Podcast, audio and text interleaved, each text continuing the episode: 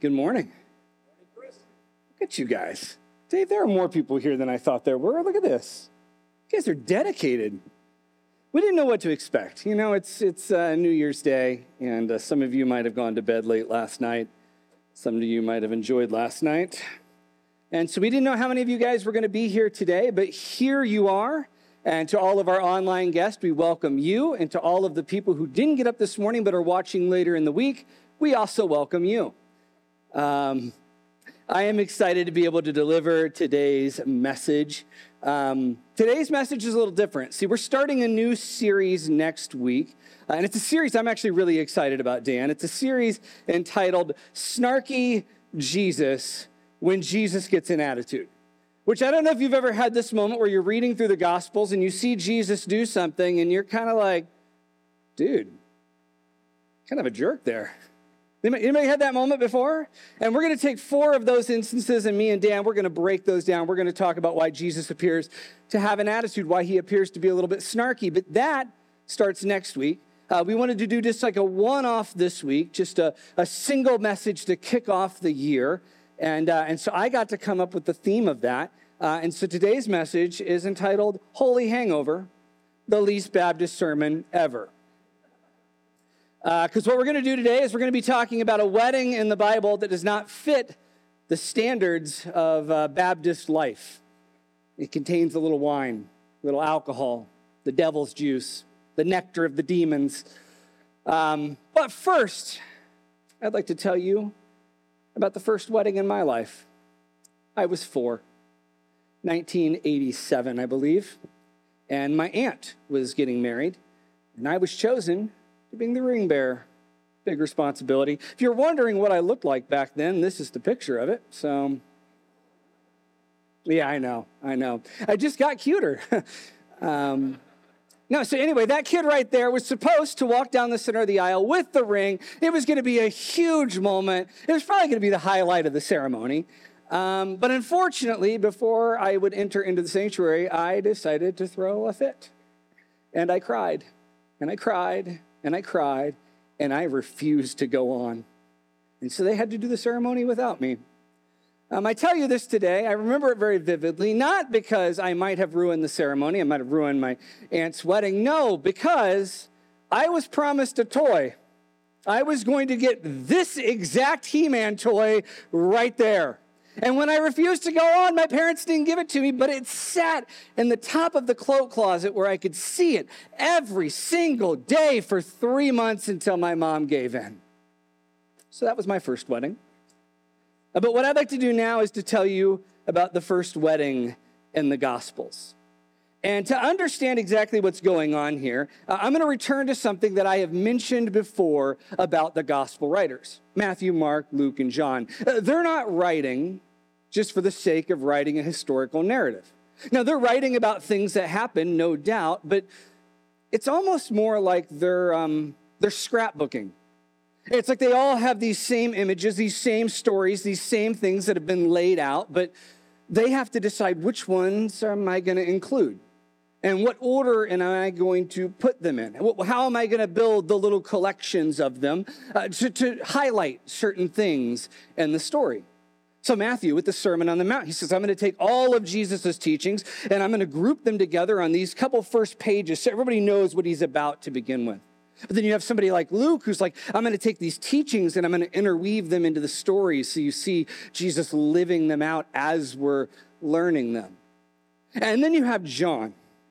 And John is that overly artistic friend that every friend group has. Uh, he's the individual that about 80% of the time you know what he's talking about. 20% of the time he seems to be talking way over you, but you nod so you don't look stupid. Does anybody know who I'm talking about? Uh, in your high school art class, everybody else is making a ceramic bowl, and he's like, Yeah, this is a cigarette tray in the shape of the no smoking sign. It's a commentary on society today. Do you know that kid? That's John. John is always doing something a little bit extra, a little bit more as he's scrapbooking the story of Jesus, as he's putting together his gospel. And in fact, when it comes to the miracles, which we're going to read the first of today, he includes seven. He calls them seven signs. Now, obviously, Jesus did more than that. We've seen them throughout the other gospels, but John says, I'm going to include seven of them because each of them are going to prove a certain point. There are seven times in his gospel that Jesus uses an I am statement. See, John is, he's doing this intentionally.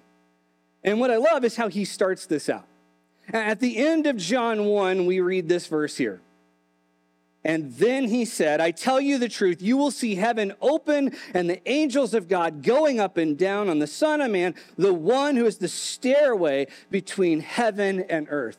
So he sets up this huge thing like you're going to see heaven and earth connected through Jesus. You're going to see incredible things happen. He's alluding to these miracles, these signs. And knowing the story, we might think that the next thing that we're going to read is uh, Jesus making a, a blind man see, or making a lame man walk, or bringing back somebody from the dead, some epic, huge story. But what do we read about? A wedding. And Jesus performing a miracle to keep the party going. It feels a little odd, like there's this huge statement, and then this miracle feels so normal, down to earth. The, the context of it feels everyday like. And, and there's an author who in the 50s was writing about the Gospels, and he has this great line. He says, The Gospels domesticate God. They bring God right into the home circle and the ordinary things of life. What I think John is doing is telling us that yes, we have this big Savior, this big God, but he's involved in the everyday things like a like a wedding. And so today, what we're going to do is we're going to take a little time to, to look at that wedding, to look at that first miracle, that first sign, and then ask what it, it might do for us, how it might apply to our lives. And so, um, as I researched this story, Dan, this, have you ever had those where you're just like, like little detail after little detail, and you're like, yes, this is that comes to life. This is one of those. I don't know why I'm telling you this right now, but I'm very excited about this story. So we begin in John 2, verses 1. It says, The next day there was a wedding celebration in the village of Cana in Galilee. Jesus' mother was there, and Jesus and his disciples were also invited to the celebration. So we, we get the setting of a wedding. It's in a smaller community, it's not a, a big village. Uh, I read one estimate that said there's probably about 50 to 100 people at this event here. And uh, and there's something we need to know about this event that's going to make this story make sense. Uh, in a wedding during their time, there were really kind of three main characters uh, that, that played a key role.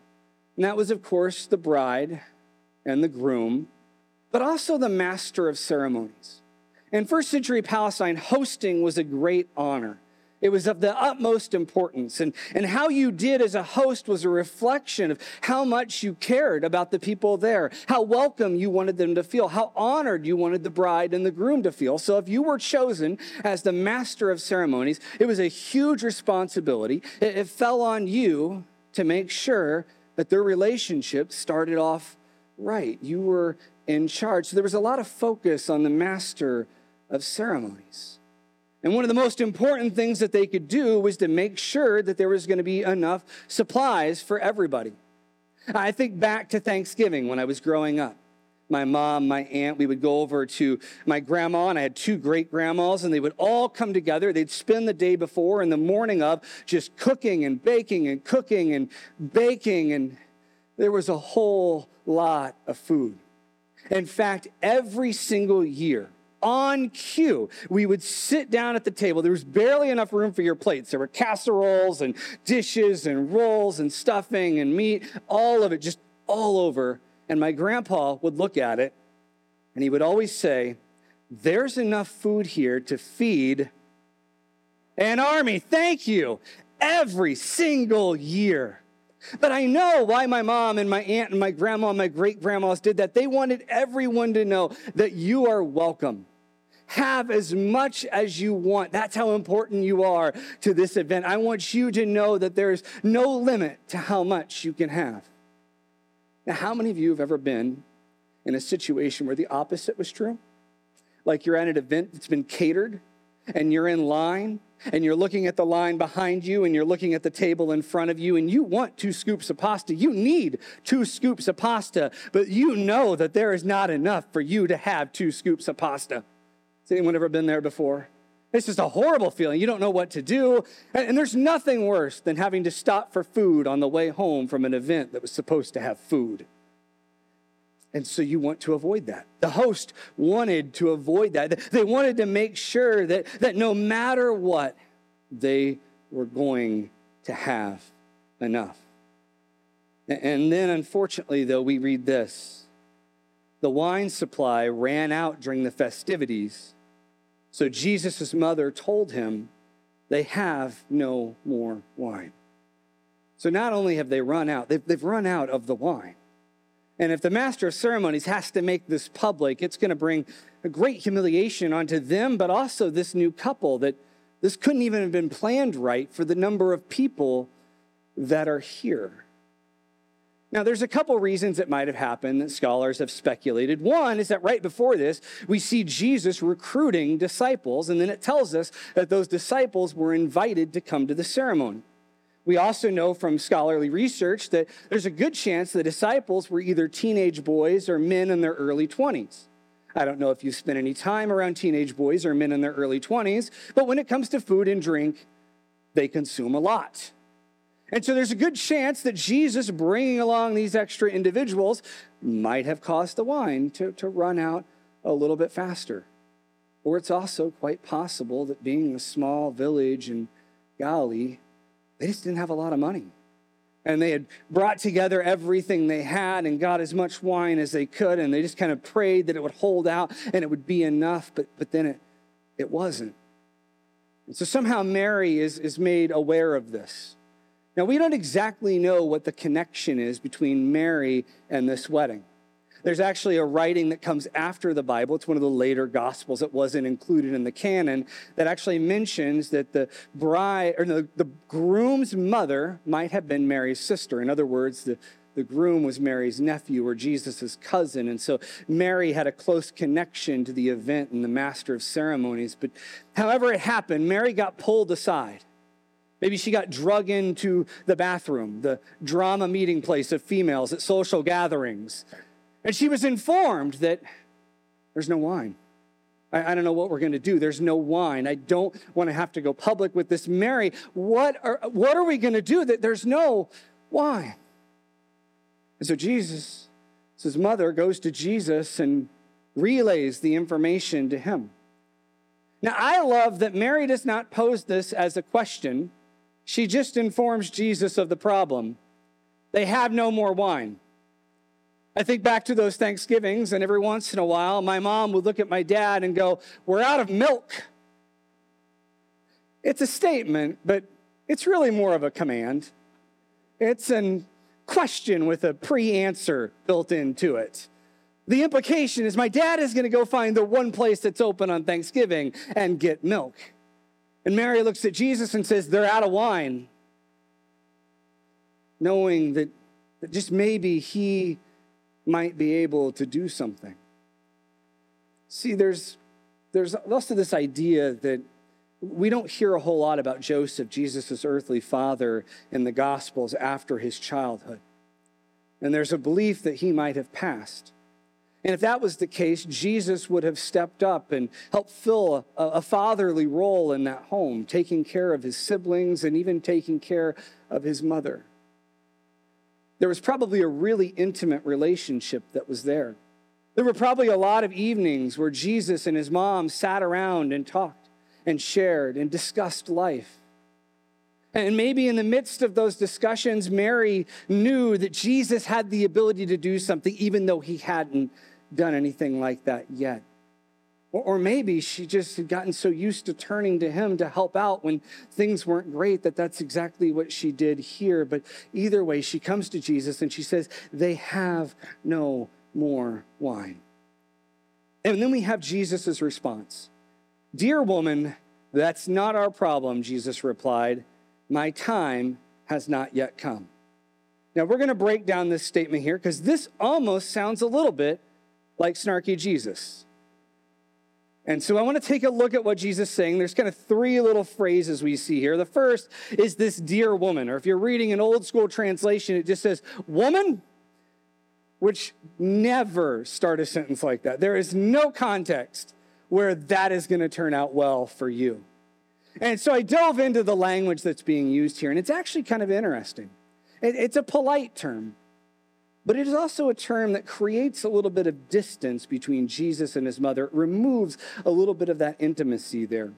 I think a good modern equivalent would be ma'am. If my mom asked me to do something and I replied to my mom, ma'am, I'm being polite, but I'm also creating some distance there.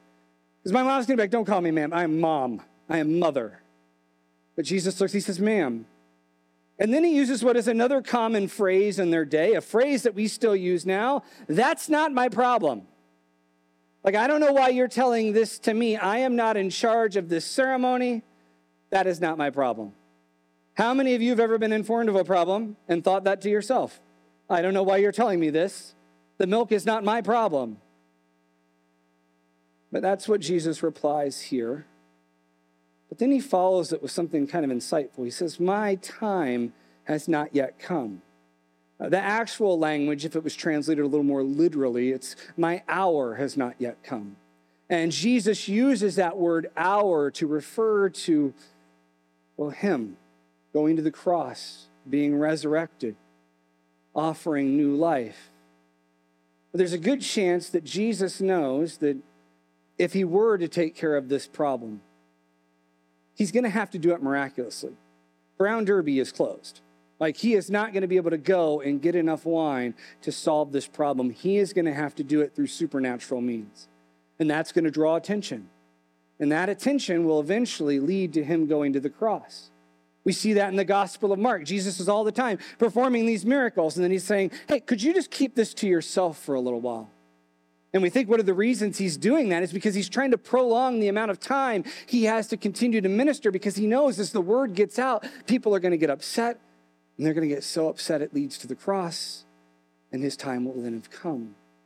And so he tells his mom, My time has not yet come. And I wonder what that moment was like where Mary had approached Jesus with this problem, and then Jesus responds by distancing himself, expressing, This is not my problem. And if I solve this problem, it's not going to be good for me. And then Mary just looking at him with the eyes that only a mother can have. Because then she says to the servants, Do whatever he tells you. See, Mary does not have an affirmation from Jesus that he is indeed going to solve the problem. She is acting in faith here. She has no idea how he's going to do it, but she knows that it's Jesus. He's always been here for me, and he always will. See, Mary doesn't know the how, but she knows the who. And I think that's important for us because sometimes we're going to ask God for something and we're not going to know the how, but we're going to have to know the who, and we're going to have to act in faith. I was reading an interview where a friend of Martin Luther King Jr. was sitting down and talking to someone, and they were asking about his leadership qualities. And in that interview, she said that one of the things that, that he taught me is that you don't have to see the full staircase to take the first step. And we see that being demonstrated by Mary here. She doesn't know what Jesus is going to do, but she expresses this faith by telling the servants, whatever he needs, do it. I, I know he's going to take care of this. And then the next verse tells us standing nearby, there were six stone water jugs used for Jewish ceremonial washing. Each could hold 20 to 30 gallons. And Jesus told the servants, fill the jars with water. And I think the NIV captures this a little bit better because it tells us just how full they filled them. It says, they filled them to the brim. It goes on, it says, when the jars had been filled, he said, Now dip some out and, and take it to the master of the ceremonies. So the servants followed his instructions. It says, So when the master of ceremonies tasted the water that was now wine, not knowing where it had come from, though of course the servants knew, he called the bridegroom over. A host always serves the best wine first, he said, and then when everyone has had a lot to drink, he brings out the less expensive wine. But you have kept the best until now. Now, this had to be really confusing for the groom because, like he said, the cultural norm was that you would serve the best first, and then when everybody couldn't tell a difference, you brought out the not best.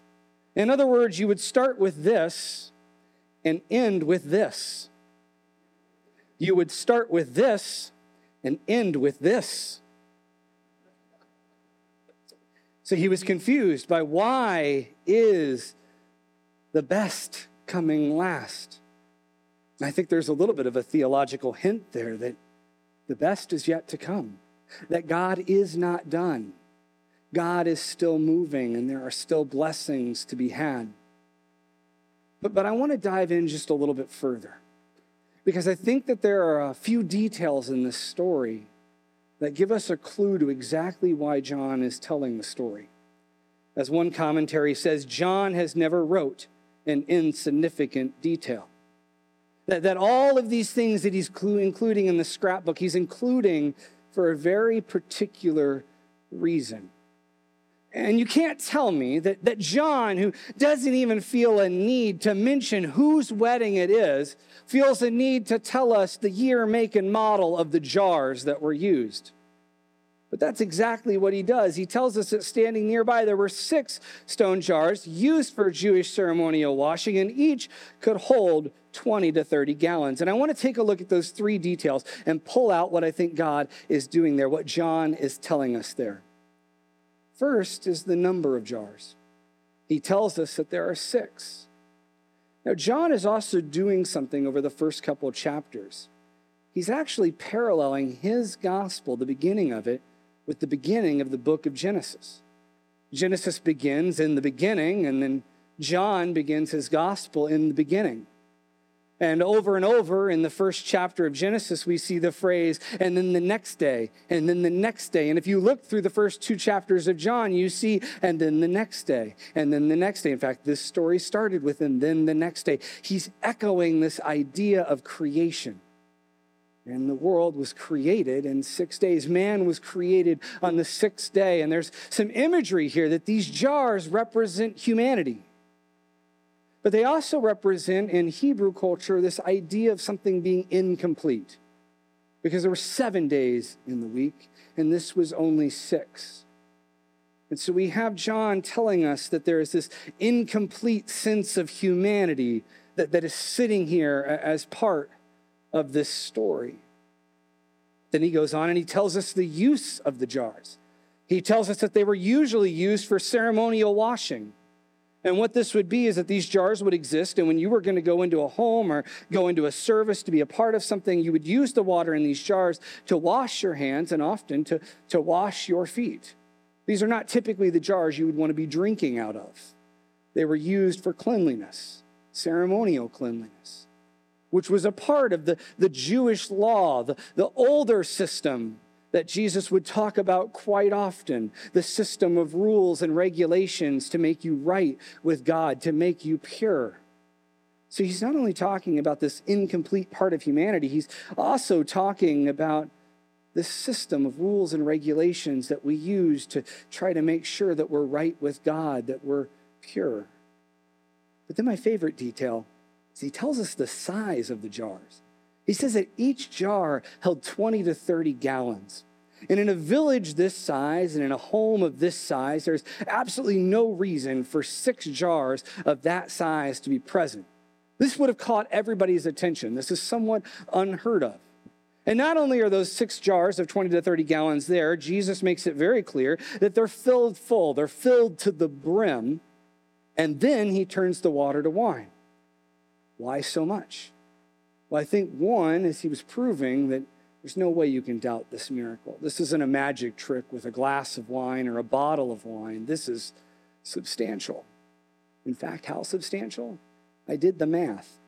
This is 120 to 180 gallons of wine.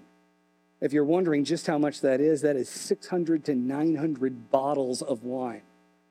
Now, keep in mind, this gathering is probably 50 to 100 people.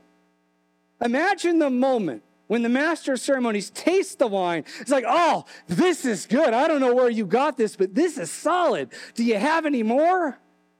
And the servants are like, yeah, we have 120 gallons out back, 600 bottles if you need it. Let's go back to Thanksgiving. Let's think that my dad did go out and he found a place to get milk, but when he came back, he brought it in. It was one of those little half gallons, hands it to my mom, and she goes, Is this all you got? He's got, No, I've got six pallets in the back. We're going to be good.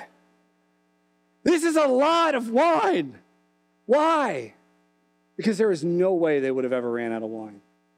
With this much wine, they would have actually been rich. It's good wine. They could have sold this. God had taken care of them in a way that would never run out. If the wine represents his grace, it was abundant. See, John is telling us that Jesus is making the incomplete complete, using the old to do something new, and that he will provide endlessly. And that brings me to the question that I want us to ask ourselves as we think about heading into the new year. What are the jars in your life? If you picked up one of the bulletins today, if you flip it over to the front where there's normally a sermon graphic, there's some clip art. Rarely do I use clip art, but you'll see that there are six jars there. And what I want us to do is to take a little time and to think about what six areas of your life might feel incomplete, might need God to do something new, or might need some abundant grace, some riches that never run out. See, I love in this story that Jesus doesn't give them new jars. He just gives new purpose to the old jars. I often hear as we head into a new year this phrase, I'll see it online on Facebook New year, new me. It's a lie. Uh, couple of days ago, I ran into our dishwasher. It had been left open, hit me in the shin, left a mark. Woke up this morning, that mark is still there. There was no new me. I was hoping there would be, but there's still a 40 year old Chris with a mark on his shin from a dishwasher. God is not going to make you into something completely new or make something in your life to something completely new as much as he's going to take your life and the things in your life and do something new. He's going to bring about new creation and resurrection in the old jars. So, what I want you to do is, I want you to think about what old jars you have. What are the areas of your life? Maybe it's a particular relationship, maybe it's a particular job, Maybe it's an issue that you're dealing with with one of your children. Maybe it's something that you're wrestling with in your own health or your mental health. Maybe it's something that deals with your finances. But I want you to think, and maybe even fill in the blanks there, of six areas of your life that might feel incomplete, might feel like they need something new, and they might feel like they need the abundant grace and riches that God provides that never runs out. See, I believe that John is telling us that Jesus makes the incomplete complete. He uses the old to do something new, and that he will provide endlessly. I think that's why John begins this gospel with this miracle. It may not seem to be the most impressive on the outside, but he's talking about doing something inside, inside the jars, that gives us hope as we head into a new year, a new phase of our lives. And what better place to start than there? Let's pray. Dear God, I pray for those jars in our life. I pray for those areas where we, we feel that something's missing, we feel that something's broken, or we feel that something's lacking. I pray that you will fill those jars with water and then turn that water to wine do something unbelievable. God, I pray that in three months, and six months, and a year from now, we are talking about the new things contained in the jars, the new things that you are doing with and in our lives. We need a miracle, God. In Jesus' name, amen.